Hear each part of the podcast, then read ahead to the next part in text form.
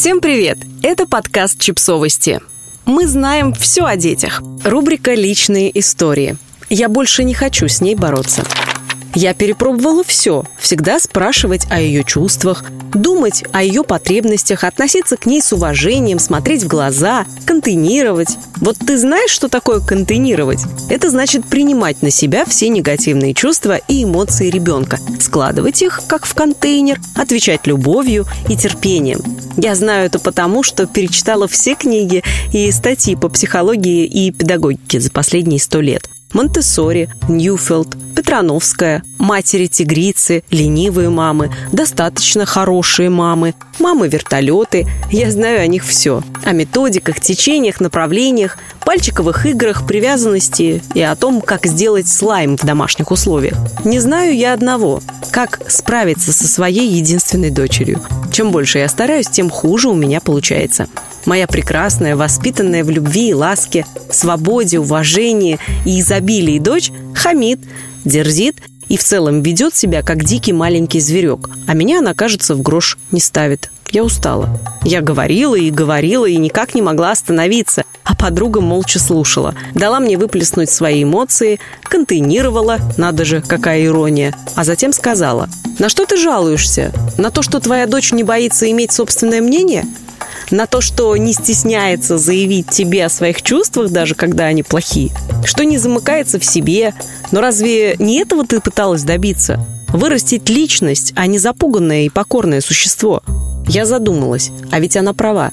Сейчас мы начинаем говорить о свободе личности еще до того, как ребенок учится ходить. Свободе пробовать и пытаться, стремлении исследовать мир – и, кажется, мечтаем именно об этом, о том, чтобы ребенок не боялся быть собой. Но одновременно пытаемся делить детей на плохих и хороших, на послушных и хулиганов, на воспитанных, вежливых и грубиянов.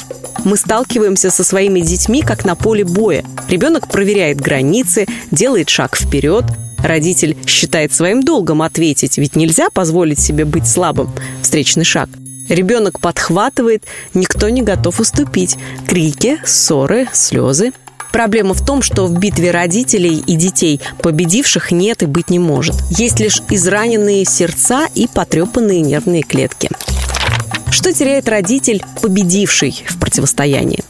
Доверие ребенка, когда мы критикуем, стыдим, ругаем, мы перестаем быть островком надежности, где всегда можно укрыться от непогоды. Возможность дать ребенку уверенность в себе и высокую самооценку. Если подавлять волю ребенка своим авторитетом, в конце концов он примет то, что значит меньше, недостоин, недорос, не значит так много, как ему казалось.